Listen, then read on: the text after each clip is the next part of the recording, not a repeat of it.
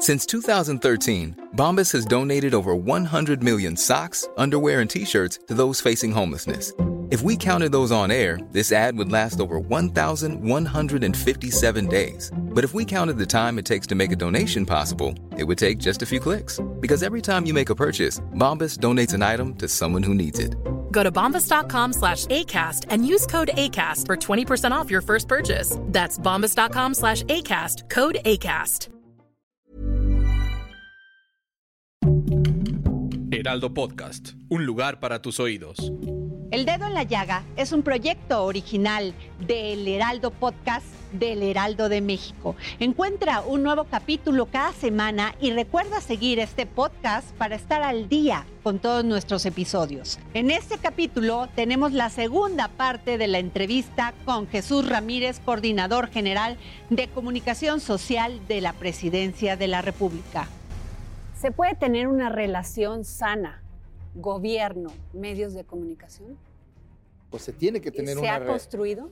se tiene que tener una relación sana sobre la base del pues exponer claramente los intereses y las perspectivas que se tienen. Yo creo que eso es muy sano en la medida en que eh, abiertamente pues cada quien juega sus cartas y los ciudadanos pues ya saben digamos eh, a qué atenerse, ¿no?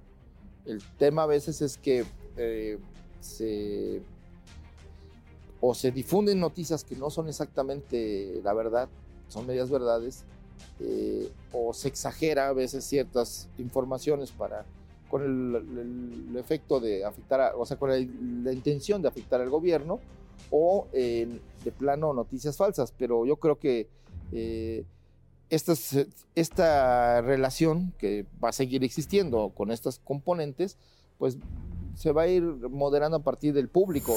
¿Quién es quién en las mentiras, en los medios? ¿Quién es quién? Porque ha generado una gran discusión, muchos se sienten aludidos personalmente, no profesionalmente, sobre si el presidente en las mañaneras descalifica tal información por medio de otra persona. Nuestra tarea es eh, de información y de pedagogía frente a los problemas y para que se entienda, eh, digamos, cuál es el punto de vista del gobierno y cuál, qué sustenta las decisiones del gobierno. No son improvisaciones, no son ocurrencias, hay todo un análisis y de hecho la mayor parte de las cosas que están haciendo ya se habían prometido en la campaña, o sea, han sido cosas que se analizaron y se propusieron. El gobierno de la 4T nunca ha tenido la tentación de censurar. Mm, No, no, no, no. Aquí yo creo que somos, eh, pues yo no sé en la historia, pero yo creo que uno de los pocos gobiernos en la historia que no se ha tentado a querer controlar los medios de comunicación. Se cuestiona que si se estigmatiza a los periodistas, que si se estigmatiza a los medios, que este debate que existe o estos cuestionamientos que hace el presidente o el gobierno vulneran la seguridad o, o la imagen de los medios. Yo creo que todo eso se exagera. Eh, no estamos acostumbrados a una democracia más eh, deliberativa, donde pues haya mensajes de ida y vuelta y donde el debate sea debate realmente, ¿no? O sea, no es instancias. cierto que han Ahora- desaparecido ahora- las estancias no, infantiles. Ahora lo que sucede es que ya no son los organizadores de las estancias los que reciben el dinero, sino las familias. Y entonces la madre de familia, el padre de familia decide a dónde va a llevar a su hijo. Esa es la diferencia. Porque se descubrió que de los 280 mil niños inscritos o que justificaban las ayudas para las estancias infantiles, 100 mil no, bueno, 90 mil no aparecieron. No se pudo comprobar su existencia, eran prácticamente niños fantasma. Que algunos críticos, eh, principalmente la intelectualidad, dice que el presidente comunica como jefe de gobierno y no como jefe de Estado. Eso opina un sector de los intelectuales, porque también hay intelectuales que apoyan este proceso de cambio. Y diríamos que en el proceso de construcción del movimiento que llevó a Andrés Manuel al gobierno y a la, empoderar a la cuarta transformación, pues un movimiento donde los intelectuales han tenido un papel muy importante. Muchos de ellos ahora ya no están, ¿no? Ya, ya se adelantaron, pero este, de todos modos hay muchos académicos eh, y periodistas que comparten esta visión de la necesidad de un cambio fuerte, eh, de un cambio de régimen político, que es lo que estamos experimentando. Pero bueno, hay también los intelectuales que, que no les gusta este cambio, que acusan de populista al gobierno y que este, de atacar a la, iniciativa privada, de oponerse a, las clases altas, de, de destruir la clase media. El presidente cambió, llegando al poder, toda forma de comunicación y de información de la manera tradicional como llevaron los gobiernos priistas y panistas. Incluso para muchos ha sido difícil entender esta nueva forma de comunicarse y de informar. Ha generado debates en los medios. ¿Usted qué piensa? Bueno, yo pienso que estamos ante un proceso de cambio profundo del sistema político, del régimen político, y uno de los cambios, bueno, es la comunicación. El presidente es un presidente que comunica todos los días eh, sobre su visión de lo que pasa en el país, eh, su punto de vista sobre los problemas y también sobre las soluciones. Al mismo tiempo está a veces gobernando en tiempo real, tomando decisiones en función del escenario que se presenta eh, por las denuncias, los cuestionamientos, exhibir algunas circunstancias, pero yo creo que el principal cambio en materia de comunicación es que es el primer presidente que en su agenda diaria toma en cuenta a los ciudadanos, porque las conferencias de prensa están dedicadas más a, que, a, a los ciudadanos, explicarles el ejercicio de gobierno, la visión que se tiene de la transformación, el por qué se toman ciertas decisiones eh, se responde a los cuestionamientos de la oposición.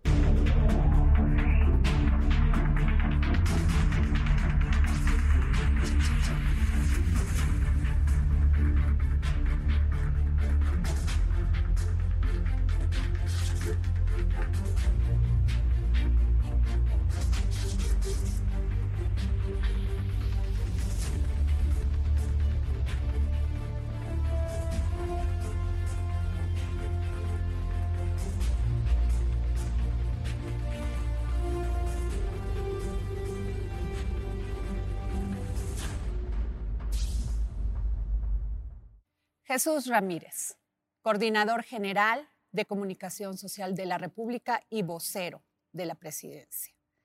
2007 hubo una reforma constitucional para que los tiempos oficiales, lo, pelearon los partidos, eh, pasaran a, pues precisamente al, al IFE en aquel entonces.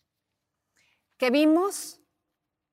Spot mal hechos, dinero regado, dinero tirado.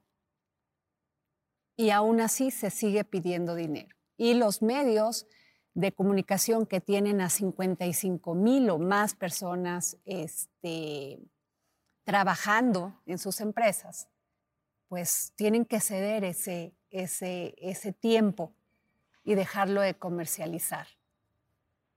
Hay quejas, se han dado a conocer en la CIR sobre este impuesto mediático ¿Qué piensa Jesús Ramírez? Bueno, yo pienso que sí se requiere que los medios electrónicos, que fueron predominantes, ya no lo son tanto, este, pues participaran de una manera equitativa. Los aspirantes, los candidatos, los partidos, venimos de un proceso de dominancia de un partido durante más de 80 años y luego de una alianza con otro partido para hacer hegemónicos y esta llamada transición política democrática pues solo fue alternancia, ¿no? Nada cambió, solo cambió el, color del partido, porque las prácticas siguieron siendo las mismas. Y entonces sucede que llegamos en el 2006, hubo una crisis política por un fraude electoral eh, que llevó a un movimiento social y político muy fuerte y a un cuestionamiento de las autoridades electorales y de las reglas electorales entonces eh, y del papel del gobierno, pero también del papel de las empresas que este, tenían en las elecciones. Por poner un ejemplo, que, y esto recientemente lo ha dicho el presidente, eh, cuando vino la guerra sucia en el 2006 contra el candidato López Obrador, de un peligro para México, pues las televisoras dieron rienda suelta porque les contrataron espacios para la difusión de estos spots que, por cierto, estaban muy mal hechos, pero que fueron muy eficaces para meter miedo, porque eh, este ambiente era novedoso en México de, del ataque directo y de, estas campañas de miedo. ¿no? Entonces, cuando eh, la coalición opositora del presidente López, del hoy presidente López Obrador quiso responder, este, le pedían por adelantado los pagos y, y muchas televisoras no quisieron transmitir los spots. Entonces, tú no le puedes dejar a los medios la decisión de a quién beneficiar o a quién perjudicar en un proceso electoral, porque se sesga el proceso electoral.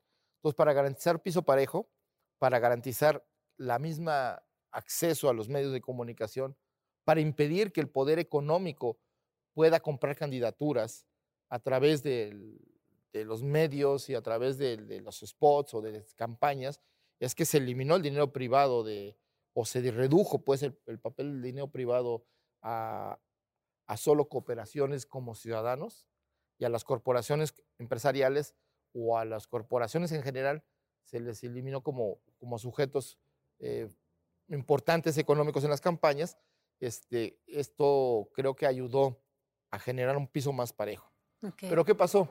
Que eh, se distorsionó, digamos, este principio y se, no, se, no se ampliaron los espacios para el debate, sino se crearon millones de spots, o sea, por campaña. Entonces tampoco eso, o sea, los spots también de 30 segundos, pues son muy pequeños para poder explicar un proyecto de gobierno. Así es. O, o, son como monólogos lanzados a, al espacio sideral del de, espacio radioeléctrico, este, bueno, ahora las redes sociales, porque también ya participan en ese proceso, y que pues no hay diálogo, no hay, no hay debate, ¿no? Entonces son spots de acuerdo a las agencias que los hacen, pues con un X criterio para favorecer a los candidatos, pero eso no es, eso no ayuda a, la democracia, esta spotización.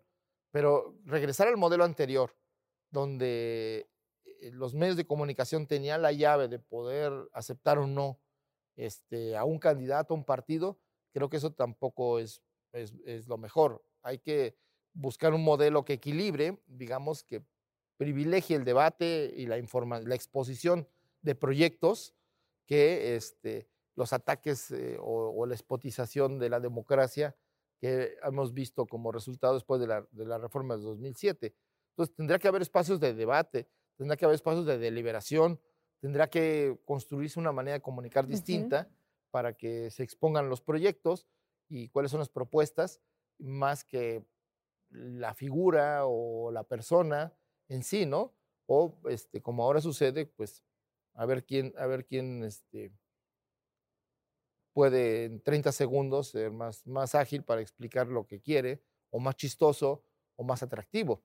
En ese caso vamos a ir a la democracia del TikTok, ¿no? A ver quién, quién consigue más likes este, y ese va a ganar. No, yo creo que hay que buscar una, eh, el espacio de la comunicación en las campañas, pues es para explicar qué propone cada partido y cada candidato. Tiene una plataforma registrada y tiene un proyecto de nación o una propuesta para el país.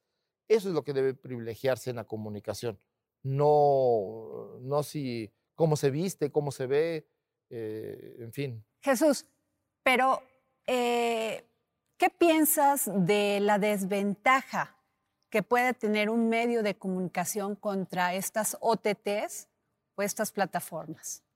Porque ellos no pagan impuestos, no tienen las mismas condiciones. Bueno, ya empiezan a pagar impuestos porque por los ingresos ya se pagan impuestos. Antes no había una eh, toda, toda OTT que, que, recibe ya, ya tiene que cotizar ante el SAT, tiene que darse de alta.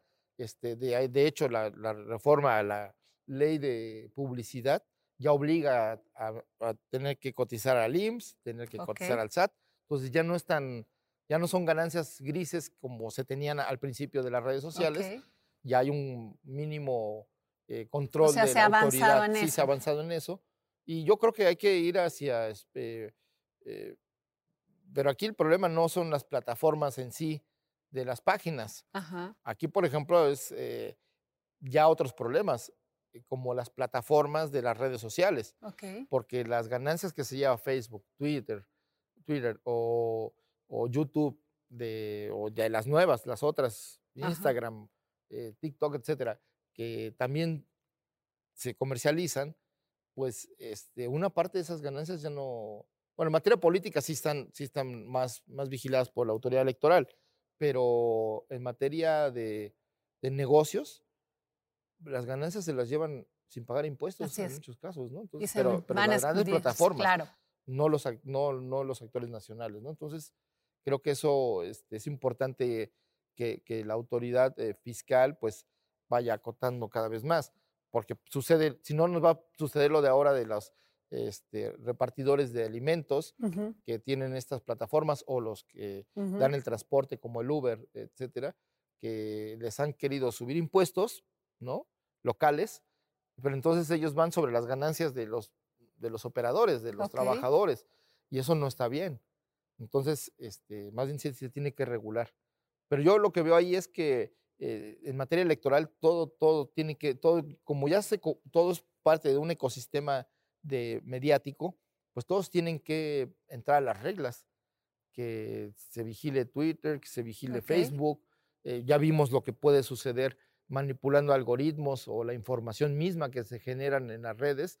En Estados Unidos hubo un juicio sobre el tema, pusieron en, en, eh, en el banquillo de los acusados al, al fundador de Facebook, ¿no? Así es. y este, de una manera inédita, pero esto no ha cambiado. Todavía estas empresas, que ese es un, un problema para las democracias en el mundo y para los pueblos y para los gobiernos, eh, pues tienen una fuerza superior incluso que muchos gobiernos.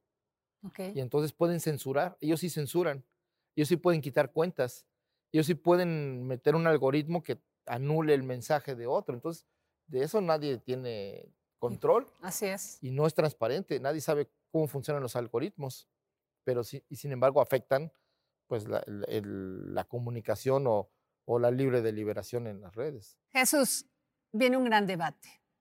Industria eléctrica. Contratos leoninos, demandas, legisladores que no están de acuerdo, presidente los ha calificado de conservadores y neoliberales. Sin embargo, es un tema que se tiene que solucionar. ¿Qué piensas? Bueno, primero que la industria eléctrica no es cualquier industria, es el corazón de la economía y el corazón de la sociedad. Sin electricidad, pues no hay hogares o no hay comunicación, no hay computadoras, no hay refrigerador, no hay luz en las, noches. Entonces, la electricidad es un elemento ya eh, esencial de la vida de los pueblos, de la gente, y entonces garantizarlo para tener un mínimo, una vida digna, pues es una tarea del Estado.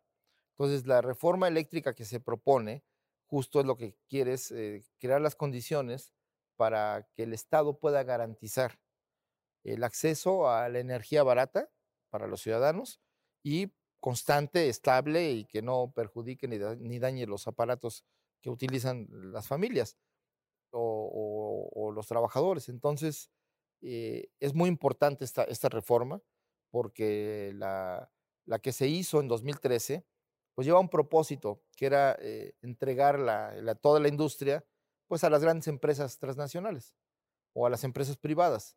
Eh, y en eso pues, se metieron, crearon, se crearon nuevas empresas, nue- nuevos consorcios, nuevas alianzas, y, y lo que pasa es que en sí pues podría no ser perjudicial eso, pues si que lo administra bien una empresa privada, pues no se necesita el Estado. El problema es que las empresas privadas, su incentivo es de obtener más ganancias y más ganancias y más ganancias, sin importar el tipo de servicio, sin importar la calidad de la energía, sin importar la estabilidad. Y entonces, eh, esa lógica ya la vimos que, genera, que está generando problemas en otros países. Ajá. El modelo que aquí se estableció en el 2013 es el modelo que ahora está, digamos, explotando en España, que está llevando al aumento de la energía eléctrica a situaciones de impagables para las familias.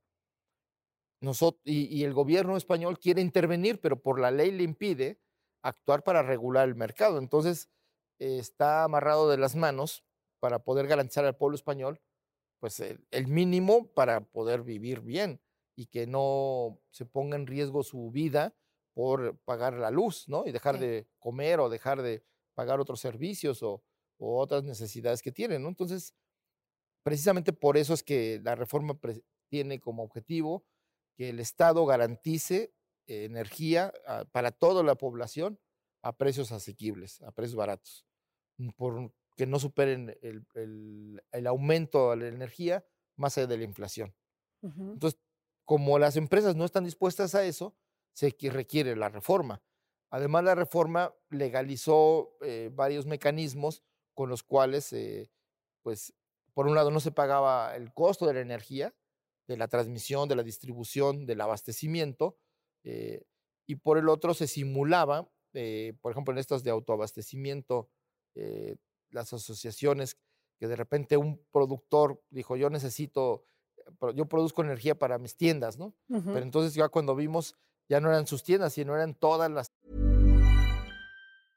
Hey, I'm Ryan Reynolds. Recently, I asked Mint Mobile's legal team if big wireless companies are allowed to raise prices due to inflation. They said yes. And then when I asked if raising prices technically violates those onerous two year contracts, they said, What the f are you talking about, you insane Hollywood ass?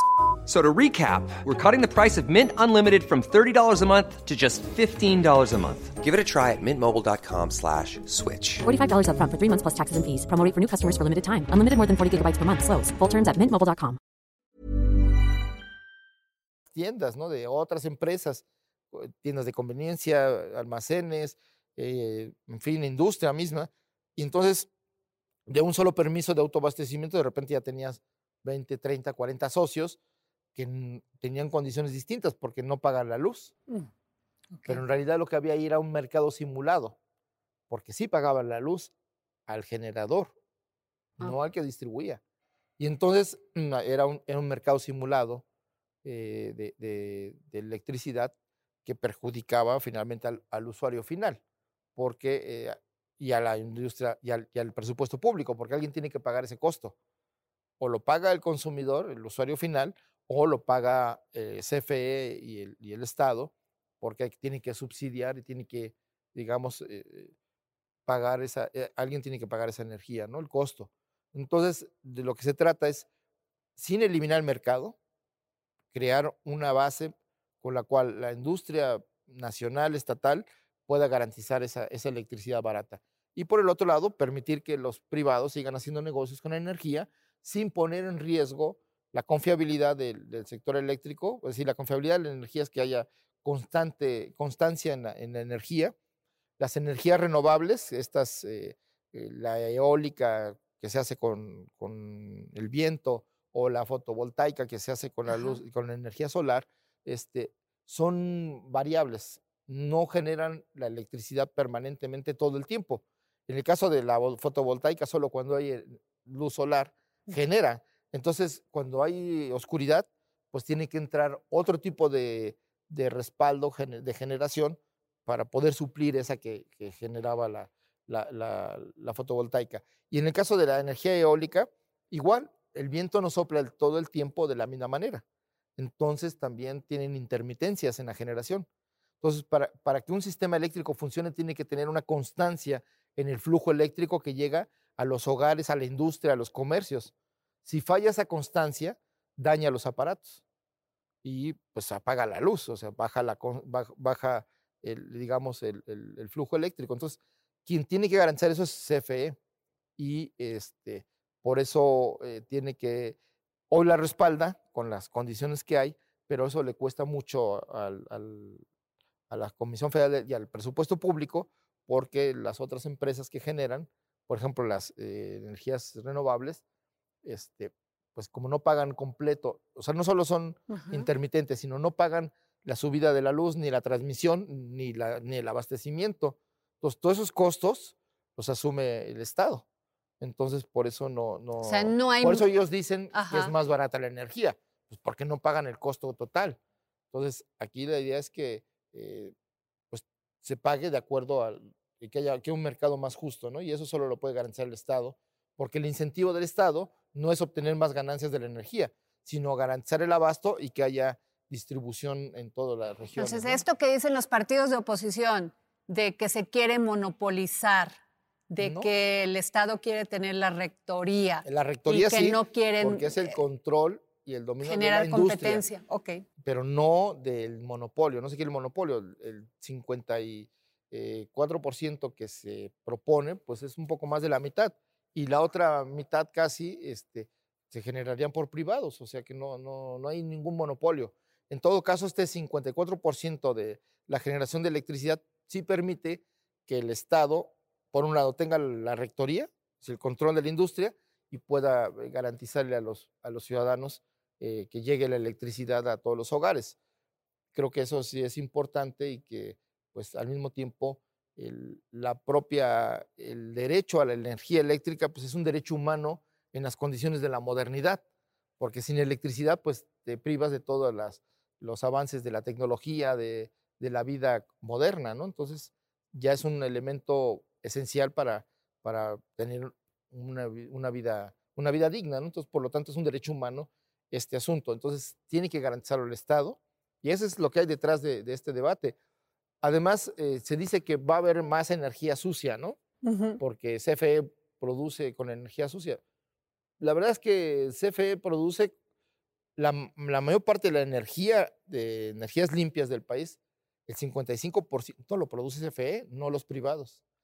Y las empresas privadas, la mayoría de su energía es energía que generan con gas, no con la industria, digo, con, no, no, no es con ventiladores ni con eh, placas fotovoltaicas, es con igual que la CFE. Lo que pasa es que CFE tiene tres plantas carboeléctricas, que esas son, digamos, el- la herencia de, de este sistema, pero frente a los países más eh, modernos o los países más industrializados, pues mm, tienen 150, 200 plantas de carboeléctricas. China, Estados Unidos, Alemania, que ha apostado mucho por las energías limpias, tiene decenas de, de plantas carboeléctricas y hoy las están volviendo, o sea, no las están cerrando. Entonces, la verdad es que la distorsión sobre el debate, pues es muy fácil que se dé, pero por falta de información. Por eso es tan importante lo que viene. Este debate sí es importante que la gente sepa cómo se produce la energía eléctrica, eh, a dónde se destina y cuáles son las condiciones del mercado, ¿no? Porque eh, el modelo que, que, se, que se acordó, que se aprobó en el 2013, pues hoy este, en otros países está tronando, está, se está perjudicando a la población, a la sociedad, y, la, y, y el costo pues lo están pagando los gobiernos y las sociedades, ¿no? Y sobre todo los sectores más, más pobres que no tienen, o que o ahora sí que alguien decía, eh, o pago la luz o cómo. Eh, Y eso no lo que no queremos que se llegue a ese límite en México, y por eso es la importancia de la, de la reforma eléctrica, y más importante todavía el debate de por qué tiene que hacerse la reforma y qué hay detrás de, de los argumentos ¿no? de cada sector respecto a esto. El tema de la pandemia. Ya hemos tenido tres etapas, vamos por la cuarta ola, mucho más contagiosa, la del Omicron. Eh, las vacunas, que si se aplican a los niños, que si no se está aplicando bien, que si no hay una campaña efectiva de vacunación. Eh, ¿Qué nos puede decir? ¿Qué nos puede decir Jesús Ramírez? ¿Cómo, cómo se va a llevar a cabo esto? Bueno, eh, Y la crisis económica que también derivó de esto. Pues es el problema, ¿no? El problema es que eh, la pandemia paralizó a los países y generó, bueno, problemas de salud evidentes, eh, fallecimientos y, y fallecimientos por, la, por el, el virus, el SARS-CoV-2, pero también eh, por las condiciones en las que los países entraron en una recesión económica prácticamente porque se paralizaron la economía. Todavía no nos reponemos de ese, de ese momento. Y entonces aquí el tema es que un gobierno tiene que equilibrar Ajá. en el tema de la salud, la protección de la vida, pero también la protección de la vida es no solamente en términos de cómo proteges del virus, sino también cómo mantienes en funcionamiento la sociedad, porque también de eso depende pues la vida de mucha gente. Entonces, este equilibrio entre la salud y la economía, pues ha sido complicado, ¿no? Eh, nosotros somos uno de los países que mayor proporción de su población vacunada tiene, incluso por encima de países europeos. Eh, eso, y de incluso Estados Unidos, ¿no? En términos de, la proporción de, la población. Eso también es un freno frente a la, esta llamada cuarta ola y de este asunto de, del Omicron o de la nueva variante, porque lo que estamos viendo es que las personas no vacunadas son las personas más afectadas. Entonces, quienes están llegando a los hospitales ahora son las personas que no se vacunaron. Entonces, eh, la mayoría pues son personas de, adultos mayores o personas que tienen alguna comorbilidad, que tienen algún, alguna enfermedad crónica que los hace más vulnerables. Y esas son las personas que están, que están siendo eh, afectadas mayormente, ¿no? El tema de la vacunación a los niños, pues todavía no es un tema que la Organización Mundial de la Salud haya estudiado a fondo y que haya, o que sea una política mundial. Todavía incluso está, muchos médicos piensan que está contraindicado una vacunación a los niños porque puede afectar su desarrollo, porque eh, afecta el sistema, digamos, eh, tanto circulatorio como este, todo el proceso de, pues de la generación de, anticuerpos y, de, y el proceso mismo de crecimiento de los niños. Entonces, por eso no se ha recomendado todavía este, este asunto. ¿no? En cuanto se dé certeza y seguridad de que no hay problema con los niños, pues nosotros procederemos a, vacunar. Ahorita se está haciendo eh, hasta los 15 años eh, bueno, 14 que van a cumplir 15 años, a todos esos adolescentes y jóvenes se está vacunando. Y creo que el, proceso de vacunación ha sido muy exitoso en el caso de México. Por eso también este asunto de que va repuntando los casos, pero las hospitalizaciones no se ven reflejadas, es parte de ese, de ese tema. Por lo tanto, este, si vemos en la comparación, estamos entre los 10 países más, con mayor vacunación en relación a la población es el 88-89% de los adultos en México están vacunados y estamos sobre ya el refuerzo de los adultos mayores y estamos sobre el refuerzo de una tercera dosis a todos los adultos del país. Entonces, creo que en ese sentido eh, fue, ha sido exitoso la campaña de vacunación, fue exitoso el, programa de reconversión hospitalaria. Eh, nuestro sistema hospitalario no se vio rebasado a diferencia de otros países. Eh, ¿Por qué? Porque, se, porque ya estaba trabajando sobre la, el fortalecimiento del sistema de, salud y había ya condiciones para, eh, había presupuestos y todo ya designados que permitieron actuar muy rápido. ¿no? Entonces, la reconversión teníamos, no, recuerdo bien cuántas camas, pero creo que de terapia intensiva en todo el país teníamos 3.000 y logramos cuadruplicar la capacidad de terapia intensiva, eh, y eso se dice fácil, pero hacerlo en, poco tiempo, en condiciones adecuadas, este, ha sido muy bueno. De hecho, eh, esta reconversión, pues, eh, se, se volvió, digamos, a la condición normal de los hospitales para atender los otros padecimientos, y ahora frente a la amenaza de la cuarta ola, pues en algunos, a pesar de que todavía hay buenas condiciones en el sistema de salud, sabemos que hay entidades que tienen muy pocos espacios y sobre esas, eh, Baja California Sur, Baja California, en fin, hasta Quintana Roo, donde ya la reconversión hospitalaria está previendo, porque como son pocos espacios, pues de que pueda saturarse, ¿no? Entonces, sí se ha actuado con mucha responsabilidad. Eh, creo que también es una pandemia en la que estamos aprendiendo todos, eh, el gobierno, la sociedad, los medios de comunicación, y creo que, este, pues a pesar de que no, este, pues es lo que nos rebasó, nos rebasó a, la humanidad entera. Este, creo que si hacemos una comparación de respuestas de otros eh, lugares, de otros gobiernos, de otros países, pues en el balance no nos va mal. Este, claro que uno hubiera deseado que no muriera nadie, uno hubiera deseado que todos hubieran llegado a tiempo al hospital y que el tipo de, mm, de terapéutica implementada pues fuera la más adecuada, pero todo eso también tenía que ver con el proceso de aprendizaje de la pandemia. Jesús, ¿el INSABI es una carga para el gobierno? El INSABI es un, es un proyecto, un proceso de, de, crear un sistema público nacional que sea gratuito en la atención y sea gratuita también la medicación, o sea que tratamientos, los, los medicamentos y la, y la supervisión médica sea gratuita. Y estamos en ese proceso. El INSABI va, eh, digamos, va a terminar, y es en el proceso en el que estamos ahora, en, en lograr que el sistema INS Bienestar sea el sistema público federal a nivel nacional para atender, para crear este sistema gratuito de atención, medicación y tratamiento para todos los mexicanos. Nuestra aspiración a ser como Dinamarca, eh, el INSABI va a ayudar y va a transitar a que se fortalezca. Entonces su tiempo, digamos, de vida va a ser en la medida en que se logre esta transición a un sistema federalizado gratuito. Este, y, y sí, pues eh, todavía carga con algunas dinámicas o inercias del seguro popular, pero ninguna de las que dicen los críticos, porque no es, por ejemplo, te pongo un ejemplo, el Coneval hizo una encuesta para medir eh, la atención y el acceso a la salud, Ajá. pero la pregunta que formuló es si tenías seguro, si tenías seguridad social o si tenías un seguro médico.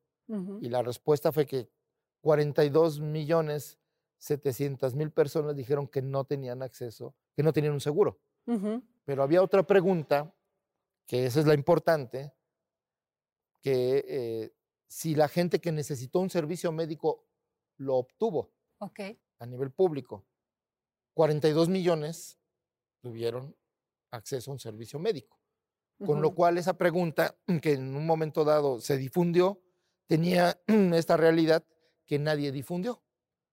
Y que quiere decir que la gente sí tiene acceso mayoritariamente a los servicios de salud, aun cuando no tenga seguro médico, aún sin el seguro popular.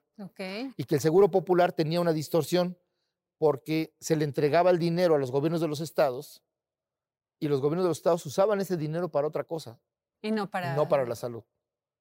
O contrataban personal de otras áreas, hasta maestros, con el seguro popular. Y entonces había un déficit permanente y era como un vicio que los, que los gobiernos estatales pedían adelantadas las partidas del, del año que venía para poder subsanar y pagar esos gastos que, que estaban haciendo de manera irresponsable. Entonces, para poner orden, este, es que se va a crear, este, se está creando ya este sistema federalizado. Es- entiendo que ya en este año 16 estados se van a incorporar a construir ya que eh, todo el sistema de salud de los estados sea federal y que sea a través del sistema IMSS Bienestar. Y se dice IMSS Bienestar porque el IMSS Bienestar eh, pues tiene una forma de atención mucho más asequible. eh, tienen eh, brigadas o tienen, digamos, este, eh, este trabajo de salud comunitaria que Ujú. no tiene el sistema normal de salud. Y entonces eso ayuda mucho para campañas de prevención. Por ejemplo, tienen todo un el trabajo a través de los caras de, para atención a niños y Ok. adolescentes y familias. Y, en- y esa atención familiar no la tiene ningún otro sistema. Por ejemplo, tienen eh, combate contra la violencia, el bullying eh, entre niños y adolescentes, y combate a las adicciones, el mejorar la nutrición. Son programas que están establecidos en el IMSS Bienestar y este, que ayudan pues, a, a crear conciencia y al mismo tiempo a cambiar las prácticas y la alimentación de las familias para pues, combatir las enfermedades relacionadas con los malos hábitos alimenticios, como la diabetes, la hipertensión o Ajá. enfermedades del corazón. Jesús, para terminar, el presidente adelantó la sucesión presidencial y la adelantó en su partido, Morena. ¿Qué tanto se va a involucrar en esto? Bueno, él va a ser respetuoso de los procesos, del proceso mismo de Morena y del proceso electoral y de los procesos internos de los partidos. Eh, esto de que se adelantó, más bien ya cambiaron las reglas, ya cambiaron las condiciones. ¿Por qué no, eh, a diferencia del sistema político anterior, donde todo eran tapados y donde el presidente de manera muy discrecional podía apoyar o, no, o negarle la candidatura a alguien, este, yo creo que eso se acabó.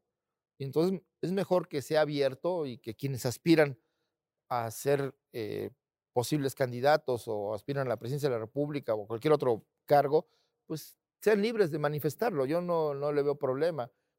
Falta, digamos, costumbre y bueno, pues había que eh, aprender en esta nueva realidad a, hacerlo de la mejor manera, de la manera correcta y no utilizar ni recursos públicos, ni el cargo en el que uno está como funcionario público para, para favorecer tu campaña, ¿no? Eso sí lo veo mal, pero sí creo que me parece correcto que quienes aspiran, pues lo digan, levanten la mano y digan yo quiero, quiero ser presidente de la República o presidenta de la República, y entonces pues este, puedan hacer esa expresión. Lo que no está bien es que hagan campaña con el lugar del puesto que tienen, que eso, o con el uso de recursos públicos. Eso yo no lo veo correcto, ¿no? Pero bueno, ya será la opinión pública quien juzgue si eso ocurre, pero yo el debate abierto de que haya eh, aspirantes y que se hable de ellos, yo no, no le veo problema. Por eso creo que cuando se victimizan algunos está un poco fuera de lugar porque ya se acabó ese favor presidencial o debiera acabarse el favor presidencial, el papel del presidente para definir quién va a ser el sucesor. Eso es parte de la cultura política priista que tiene que acabar mm, porque eso no, no ayuda al país y tenemos que ir a construir reglas más democráticas, participativas y abiertas. No, no nos debe dar temor el debate abierto, así como no nos debe dar temor o preocupación el debate con los medios, pues tampoco el debate político entre los actores, que, que sea y que cada quien de la oposición levanten la mano quienes quieren aspirar y que en todo caso pues vayan perfilando sus, sus proyectos y sus programas de gobierno, ¿no? Y cuando toque expresarlos, pues en su momento se harán. Muchas gracias por esta entrevista, Jesús Ramírez, vocero de la Presidencia de la República. Muchísimas gracias. Gracias, Adriana, por el espacio y bueno, pues espero que eh, tu audiencia, pues, este, le sirva esta entrevista, pues, para precisar y aclarar algunos puntos que luego quedan ahí un poco atropellados en, el, día a día, ¿no? Pero muy agradecido y pues Muchas gracias, Jesús. Agradecemos las facilidades otorgadas para esta grabación al Museo Interactivo de Economía.